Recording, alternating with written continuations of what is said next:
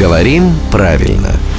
Здравствуйте, Володя. Доброе утро. Еву волнует очень прям вот один вопрос, и поэтому именно ей предоставляется слово для выступления. Володя, как корректнее написать, ну или даже сказать? Специализироваться на чем-то или по чему-то? Но даже я дам более точный пример. Наше агентство специализируется, дальше какой-то предлог, подбору персонала.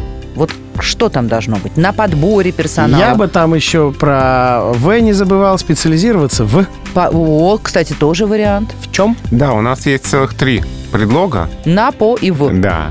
Но выбор их зависит от значения глагола. Мгм. Если специализироваться, это приобретать специальные познания, навыки в какой-либо отрасли. Ну, то есть учиться, грубо Изучать говоря. что-то. Изучать, да. Тогда специализироваться по чему-то.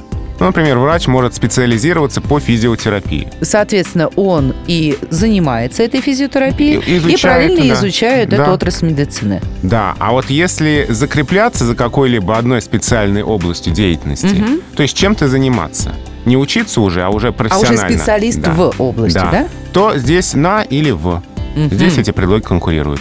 То есть Хорошо. специализируется агентство на подборе персонала или в подборе персонала. Равнозначно. Да. А по, оно вообще ни к селу, ни к городу. Ну, это- Специализироваться по. Да, это если такая сложная ситуация, когда агентство учится подбирать персонал, но это сложно себе представить. И с этим разобрались с помощью главного редактора Грамотру Владимира Пахомова. Его слушайте в рубрике «Говорим правильно» каждое буднее утро в 7.50, 8.50 и в 9.50.